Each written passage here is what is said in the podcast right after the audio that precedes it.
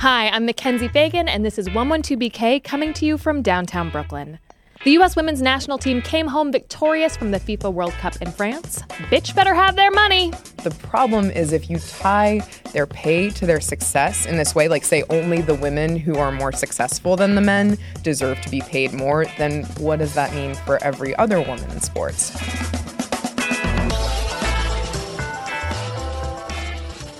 Maybe you heard that the U.S. won the World Cup earlier this month. In case I need to qualify that, I'm talking about the Women's World Cup. The United States men's team didn't even qualify for their World Cup, and in fact, on the very day the U.S. women's team defeated the Netherlands to win their fourth championship, the U.S. men's team lost to Mexico in the CONCACAF Gold Cup.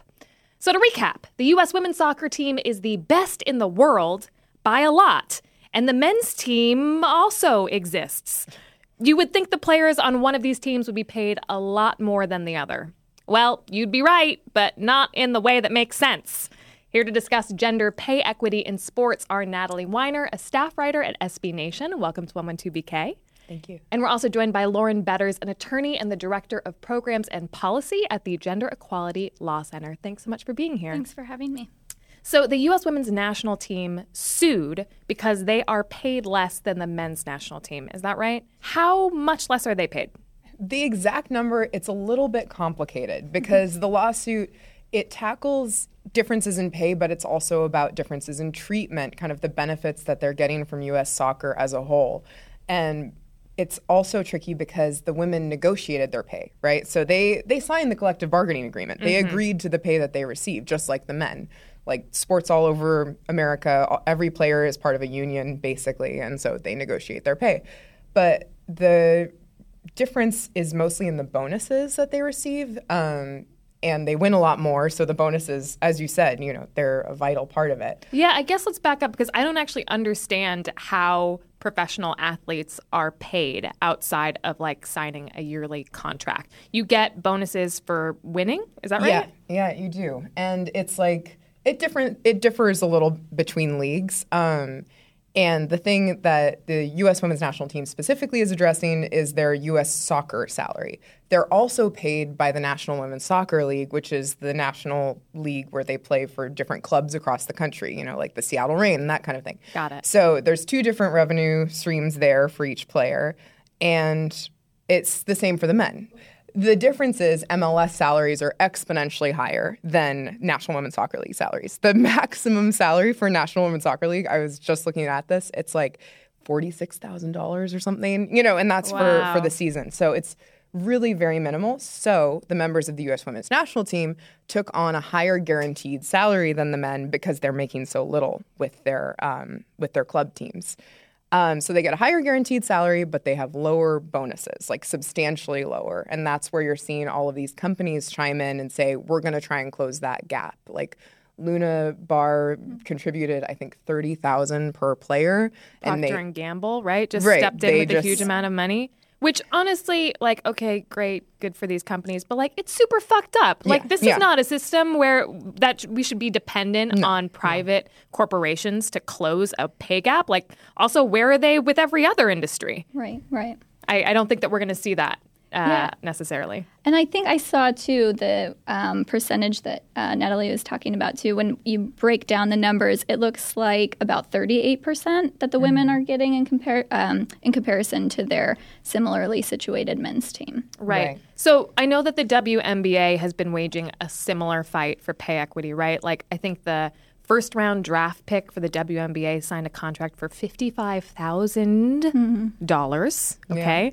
As compared to, you know, what an NBA player makes. But the argument in that case, right, is oh, well nobody goes to see WNBA games and the NBA, the men's basketball, you know, brings in tons of money in terms of like, you know, merchandise and tickets and all that. So what do you say to people who make that argument? I mean, in this context, when we're talking about the U.S. soccer, you know, um, U.S. soccer team for the women in these cases, um, it's just not the case. The U.S. Soccer Federation conceded that in the prior years, the women's team did bring in more revenue and more profit than the men. And when you look at those numbers, that's what we're seeing. But it is a common opposition in this argument that you hear. And I think that it gets to the root of how women are viewed in society and the gender discrimination that takes place in sports. Um, and what's really at the root of that is the investment in promotion and marketing towards women's teams versus men's teams, in which really does have an impact on the revenue that you see coming in. You know, you have two different teams and you heavily invest in marketing and promotion of one and very little in the other, one does not have to be an expert to figure out that the right. more invested one is going to produce, you know, more ticket sales, more merchandise. So I think that the root of this case and the root of um, moving along in these uh, pay equity issues in sports is really equalizing the investment and promotion and, mar- and marketing around these cases. Sure. I mean, it's a self fulfilling prophecy, mm-hmm. right? Where they're like, well, nobody wants to go see the WNBA or the yeah. Professional Women's Soccer League, which I didn't even know existed until five minutes ago. And so if people aren't going, then they're like, well, why would we right. invest more money in, in marketing? And is that part of the lawsuit that the U.S. women's national team is bringing against U.S. soccer? I mean, yeah, because they're considering this like overall treatment issue and I think investment is a part of the negotiating that they're like it's all it's all tied together, mm-hmm. you know, mm-hmm. like if they're getting better coaches, better transportation, like that all feeds into this like investment idea. Mm-hmm. But I think it's such a crucial distinction because you see all these tweets like when the women won, for example, and they're like, "Well, they won. Why they should obviously be paid more." And the problem is if you tie their pay to their success in this way, like say only the women who are more successful than the men deserve to be paid more, then what does that mean for every other woman in sports? It comes down to this question of investing and really like fundamentally acknowledging that women in sports have much higher barriers to entry at every single tier and that the systemic discrimination against them is so entrenched that like to overcome it it's more than just a question of even like okay equalizing the bonuses is going to like that'll be a good a good start you know, like that that's a that'll be a nice thing, but that's like one tiny element of this entire broken system. When we talk about the WNBA players opting out of their CBA um, because they're getting, like you said, this paltry pay, it's like they're confronting this issue head on because everybody's saying, "Well, you're not going to get paid the same as the NBA players," and they all know that they're never going to, they're not going to be paid the same. You know, right. so they're not demanding equal pay, but it's like that's such an easy catchphrase to attach to what they're doing that it does get attached, then people get mad because they're like, you don't get to make as much as LeBron makes, which is like, okay, whatever. Um, but, but, they're asking for um, a similar percentage of revenue. Yes. Right? Yes. Sure, the NBA generates a lot more revenue than the WNBA, but when you look at percentage of that revenue that goes towards salaries, the NBA is significantly higher than the WNBA. The first few years of the WNBA, there was it was all systems go at the NBA. Like there were national nationally televised games two to three times a week for the entire season. And it was really successful, like more successful than anybody thought it would be. And that lasted for the first couple seasons, but then the return on that investment didn't happen as fast as sponsors wanted, as fast as anybody, as fast as the league wanted, really. And so the enthusiasm tapered off, and then it kind of hit this lull. But obviously, the players are just getting better and better and better, like the quality of play, because like the pipeline is getting more established, like, you know, for girls to go all the way through the ranks and reach the WNBA. So the play's never been better, but it's just like the money didn't come as fast as they were hoping. And so they just kind of stopped investing and then the interest tapered. So, right. A lot of this gets at the idea of equal pay for equal work. And mm-hmm. Lauren, maybe you can talk to us about what equal work means because it yeah. seems like there are many different ways to measure work. What is the legal definition of this? Yeah, sure. So the, you know, the US women's team filed their lawsuit and they're making two claims. One claim is under the Equal Pay Act, which um, you know a lot of this conversation and this issue has kind of centered there. The other claim is under Title VII. These are both federal laws that protect employees in the workplace. The first from pay discrimination based on their gender um, and other uh, protected classes, race, etc. Um, and the Title VII protects them from basic gender discrimination in the workplace. So, at the federal level, equal pay for equal work, what the court is going to look at is the use of comparators. So, in this case, it's the men's team that the U.S. women's team is suggesting that they use. Um, here, they are going to have to make out, right, that the uh, Soccer Federation is the common employer, that they have the similar and same um, requirements and obligations to perform the same type of work. They're going to look at things like how many games they play, what types of games they play, the training, the travel, um, promotion, the marketing, the you know, I think a lot of the facts that will come out are women being subjected to play on artificial turf where the federation you know grew natural grass even in the same venues that the that the women played in they invested in sod right, for the right. men and it seems like such a minor issue but that goes into injury prevention yeah but have you which ever like- slid on astroturf yeah it subjects players to injuries. Um, it changes the fundamentals of the game on on artificial turf. So it's you know those are things that um, they're going to look at in this case. And one of the great things about New York and New York City is you know these are federal laws, but at the state level, we have just recently passed legislation in New York that lowers that standard equal pay for equal work to a lesser standard of substantially similar work. So it allows you to kind of make those comparisons a little bit easier because tr- trying to find that exact comparator is a little bit um, difficult.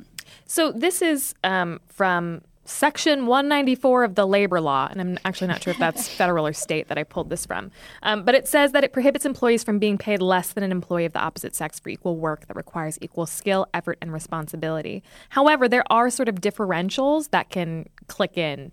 Um, one is a seniority system, so that's okay, you, you know, for different pay a merit system. And then the third one is a system which measures earnings by quantity or quality of production. And that seems so squishy and nebulous to me because there might be, um, for example, if we're talking about jobs that require uh, manual labor or the use of a body, there might be fundamental differences in quantity or quality of production. So how can you get around this? I mean, this is the classic example, right, of like women being firefighters, and should we pay them?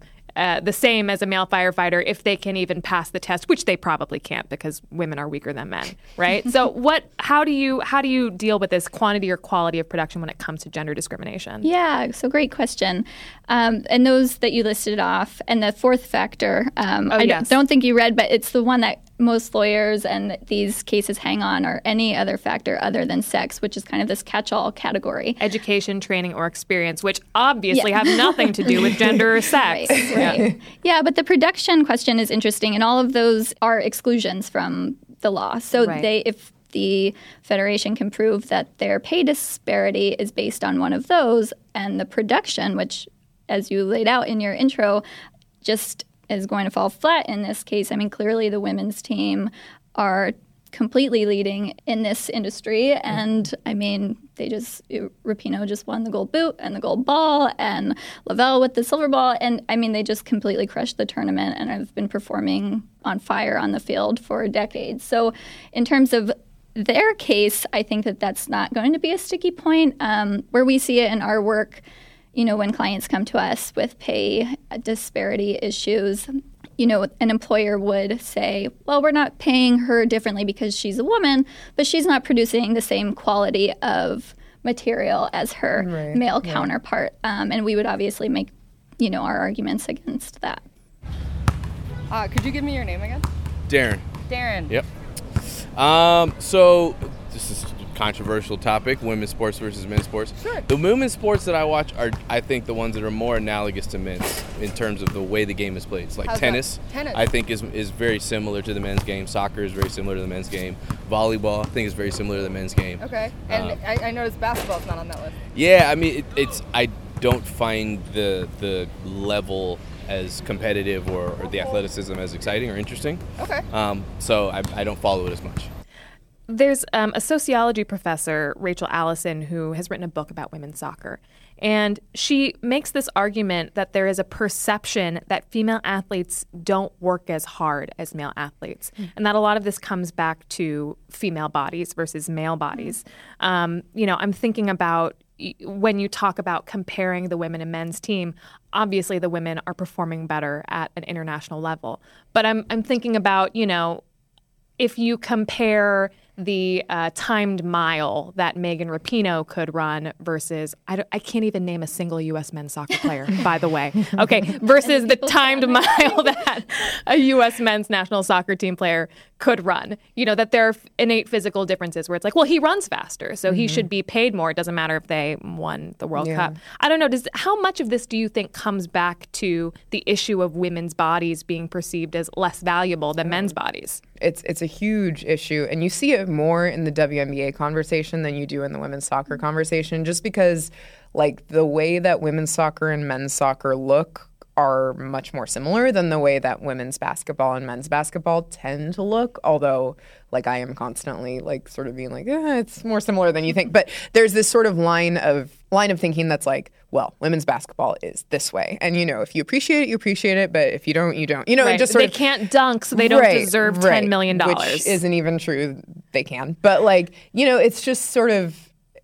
It- It's just there's this idea that there's a ceiling on how good it can be, just because most women are not as tall, basically, or or as strong, because like you know. But again, it's like there's plenty of exceptions to that. But but it does come up that way, and they're like, well, I just don't think it's as interesting, you know, and that's sort of an argument for worth, but it's sort of to me it's so superficial because it kind of ignores everything that makes sports great which is like good competition and mm-hmm. like passionate play. You know what i mean? And incredible athleticism. It's a combination of all of these things. And you know it's obviously subjective. You know you can like to watch one thing and not like to watch another thing and nobody's going to ever force you to watch a woman play sports. But when it comes down to this pay question it's like this is a tangible thing that like needs to be equal regardless because because it's subjective. So if we're dealing with a, a subjective like issue of interest or like opinion, you know, the money aspect should remain constant because it's so it's not real. you know what I mean? It's it's not like an objective truth. So Let's get back to this question of marketing a little bit. Um, Natalie, you wrote a piece that was actually pretty optimistic uh, about how you felt like this Women's World Cup was a bit of a turning point. But the way in which women's soccer and definitely women's sports in general are marketed, it's like sports for women, like sports that can inspire young girls uh, and teach them grit and hard work, I guess. Whereas male sports are just sports for everyone. I grew up in the 90s in Chicago when I started to love basketball. So when I watched my team play, I saw something that you never would see again and no one had ever seen before. Almost every night I watched. And that's something you can't say about any product, period. I mean, improvisation music is probably the closest thing you get to most beautiful basketball ever played. music, but like, I think music is a good analogy Yeah. towards you look at sports, right? Because but the best music. right, is no, no, but but Michael that's like saying like, oh well, if someone is not the best musicians, like, should we even allow other people to play, right? It's like that's not what it's about, right? Like, I, if, I don't have a daughter. If I had a daughter, I would want her to be able to watch women's sports of all kind and feel like there's something aspirational about that, something that gets her out on the court or on the field or whatever that may be. Sure. Um, something that creates sort of this this view of like I could be that, right? It's the same reason like I grew up like watching the Cosby Show. Hot take, sorry about that, but um, but like I was like, oh, I could be a black doctor or a black attorney, whatever, because I saw this stuff on TV and I saw these things. It, it sort of expanded my my horizons in, in a way, and I think women's sports of all kind do that for young girls mm-hmm. and really young men, whether or not they they realize it. Yeah, representation is important. That's right. particularly when and I think that's why access to having that if you have a daughter or or a son or any fucking person wants to watch female sports it needs to be accessible Talk to me a little bit about some of that coding and why that contributes to this larger problem of undervaluing female athletes. Yeah, it's definitely it's a kind of conventionally accepted framework that like this like empowerment thing and it's used a lot by brands. But yeah, I think it's just like it's been a distinction for so long that like women are just not as good at sports so they needed to find another reason for you to want to watch it. You know what i mean? And that's like because it's like good for children or something you know? And it's like it's ultimately it's so minimizing of like what these women do and how hard they work which is just as hard as the men you know? And they've spent their whole lives also like just as dedicated and it it's a way of undermining their intrinsic value, you know, like by a way of undermining the fact that like it's just as much fun to watch the sports as you know it is to watch men's sports if if it's what you're into you know? Like it doesn't have to be because of another reason. And yeah it's definitely one of my pet peeves. But the reason i wrote the piece was just because i've been covering women's sports for like for really not that long in the grand scheme of things a couple of years. But it's such an uphill battle every step of the way to like get my editors to approve a piece to be able to go to the games. And once you go to the games there's nobody there you know? Not nobody. I mean there's people. People like women's sports but like it's you know compared to the, what the men get it's next to nothing. And i went to see the women's soccer team in paris um, and to see 40 6,000 people in a stadium cheering for women playing sports. I mean, it was honestly, it was emotional for me because I've like spent so much time like talking to women who play sports and they've never even conceived of getting a percentage of that. You know what I mean? And so it's like to see that it's like, okay, no, it is possible. You know, people can be enthusiastic about women's playing sports just because they're playing sports. It doesn't have to be tied to some other thing or like because it's the politically correct thing to do. Like, no, because they just want to watch soccer, you know? Isn't it unfortunate that we need to have the greatest of all time, in this case, this current incarnation of the team, or in the case of tennis, for example, Serena Williams, that we need people who are so extraordinary, women who are so extraordinary, in order for people to be like, oh, maybe we should talk about Right. paying them Right. equally. Like Serena has to be so good in order to shift the conversation around what women can be paid. it's completely unfair. And like just to see the way the dialogue is different around the women's national soccer team and the WNBA players. I mean, WNBA players, they were subject to like right wing falsified quotations about the kind of pay that they're looking mm-hmm. for that circulated widely on the internet. People actually went to the trouble of like making up quotes and tweeting them and saying that Not like a lot to do from your parents' basement. I guess. Exactly, exactly. No, but they're saying that like Brittney Griner says, I want to make more than an NBA player or something. You know what I mean? And so to see, and that gets into this whole other slew of issues that is very complicated, which is that most women's basketball players are black, many are queer. And so they push certain buttons in the way that the U.S. women's national team, who are mostly white, mm-hmm. many are queer, but in, they're kind of they conform to a lot more conventional standards of female beauty.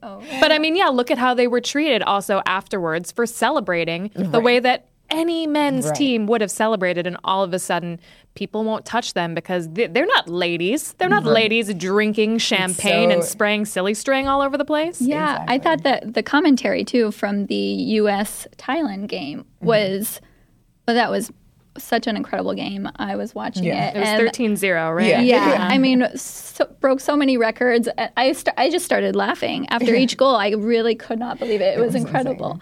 But the commentary was. I was just so thrown off. They, you know, I, I can't remember if it was a man and woman or two men, and they were just kept considering. Well, do you think that they should kind of pull back? Do you think that they should maybe like take it easy? Should you know? Obviously, they're winning. You and I have never Yeah. No, never especially in this ever. stage too. At, at- you know, at that stage in the tournament, it just it, there gender inequality and the way that women are portrayed and um, are thought of throughout sports, throughout society. It, it's so ingrained in the way that people talk and the way that we see these issues play out. Well, there's something inherently a little bit genderqueer about a woman being excellent at mm-hmm. sports because of the way that we code sports mm-hmm. in our society, right? As having these very masculine traits of like, you know, physical dominance and not showing mercy to your enemy and all these And like things. just competitiveness. yeah, I mean, competitiveness, exactly, where we see these as not feminine traits. And so when you see someone who is dominant and competitive, it's like, oh, well, that's that's not how we like our women. Makes them a little uncomfortable. Um, Right. Yeah. But Lauren, let's talk a little bit more about the pay equity landscape in general. So we said that U.S. women's soccer players are probably making around 38% of what men make. What does it look like more broadly in America today? Yes. Um, so great question. And you know, those I've seen those numbers kind of move around, but in the United States, it's about 80%. Um, so there's a 20% wage gap between men and women. So women earn 80% of what men make. This is for white women.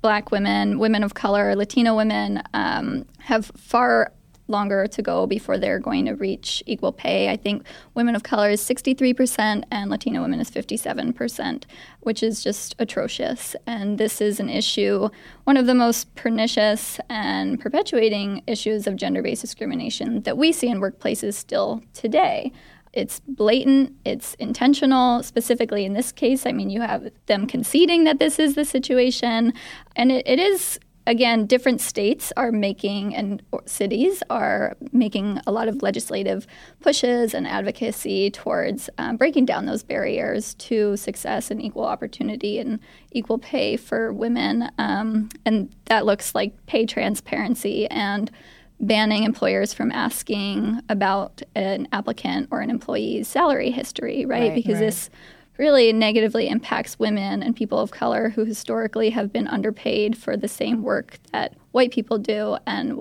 that men do.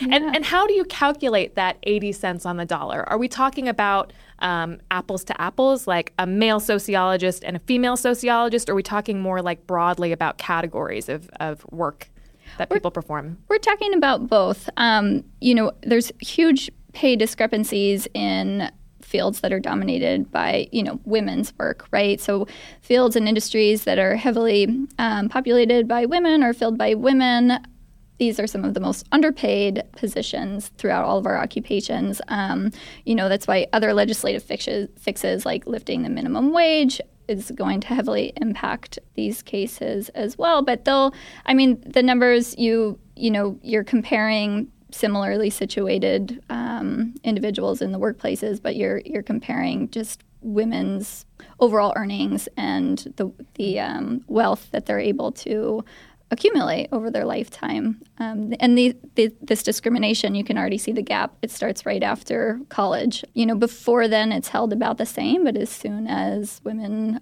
even though women are earning uh, more degrees than men and entering the workforce, you know, make up more than 50% of the workforce, these, it, it's just, there's no reason for it.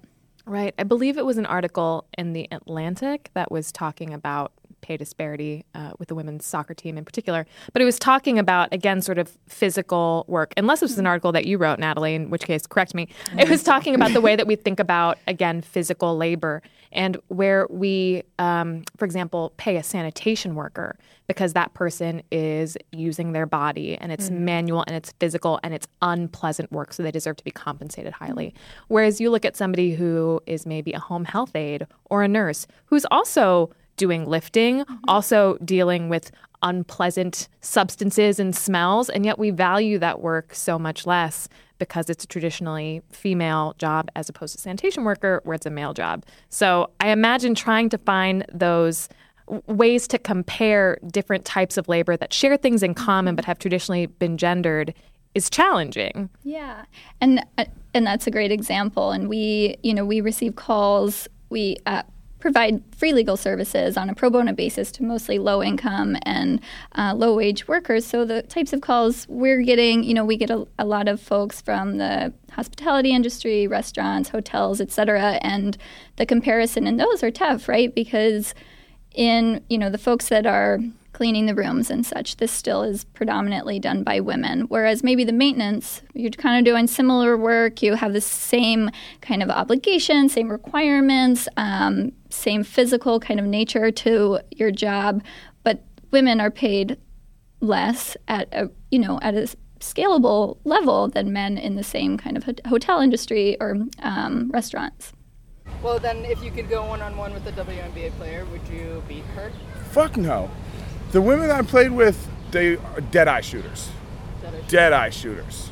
The women that have played in this in the, on the gyms that I played at, I would get run out the gym. I think there's WNBA I think there's a lot of guys I at parks and random gyms who think that if they went up W went up against a WNBA player that they would beat And they'd be and that's of. yeah, that's they're they don't know what they're talking about. That guy probably needs to just be embarrassed in person before he'll understand, uh, because you can't you can't use evidence to change a fool's mind.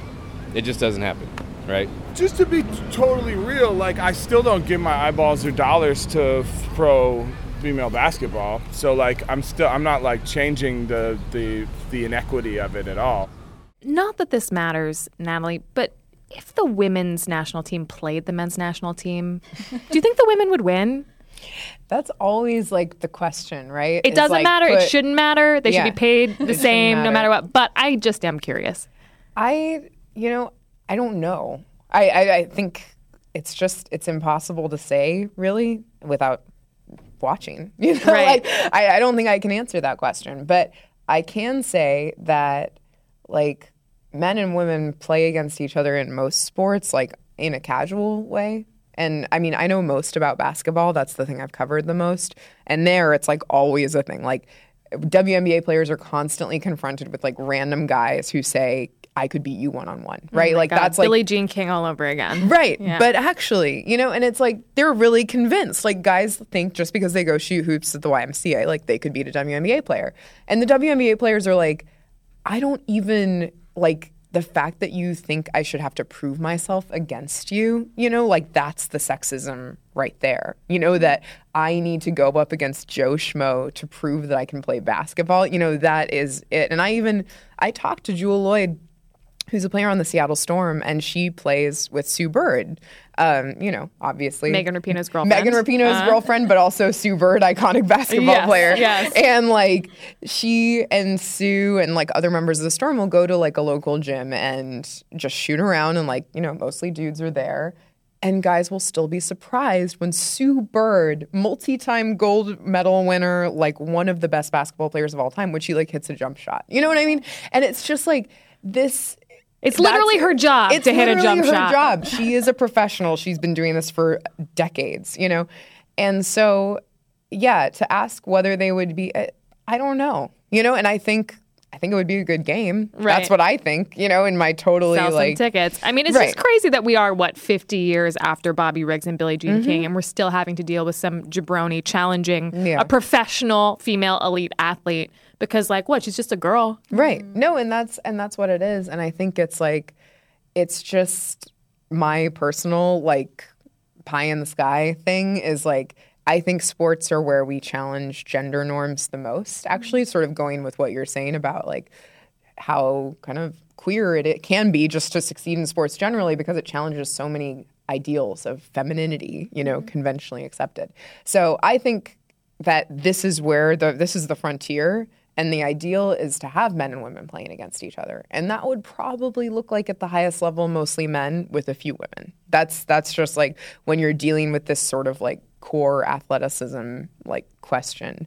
But there's no the sky's the limit, honestly. Like any woman, I believe that there are women who can do, you know, anything men can do and, you know, the kind of innate physical differences are so variable. You know, you have women who look every kind of way. You have men who look every kind of way. You know, so Sure. why why not sort of let them play on that level playing Well, and it's field? especially interesting too in light of conversations we've been having about what makes a woman, what makes a man, Exactly. which women can compete in women's sports. Exactly, the Caster Semenya question. It's Exactly. like it's so complicated, but Gender it is does a social construct. exactly, exactly. But it's like it does make for some really fascinating conversations. So I absolutely think it should be equal pay for anything that's like a national team.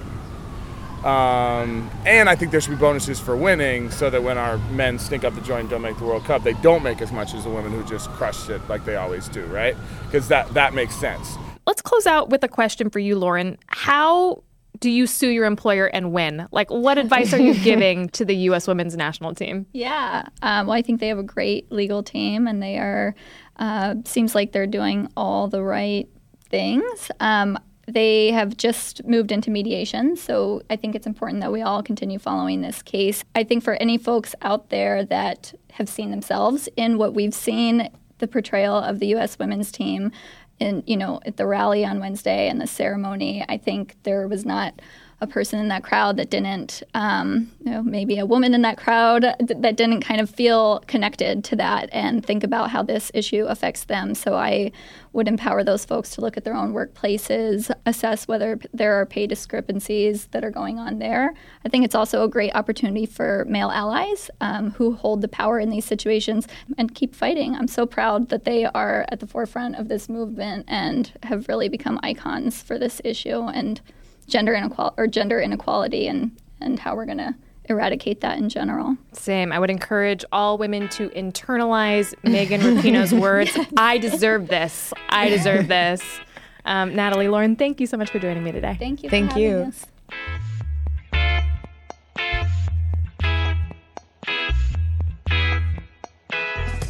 That's the show for today. If you liked what you heard, the best way to show it is to show me the money. You could also review 112BK on iTunes, and please subscribe to the show wherever you get your podcasts. See you next time. 112BK is hosted by me, Mackenzie Fagan.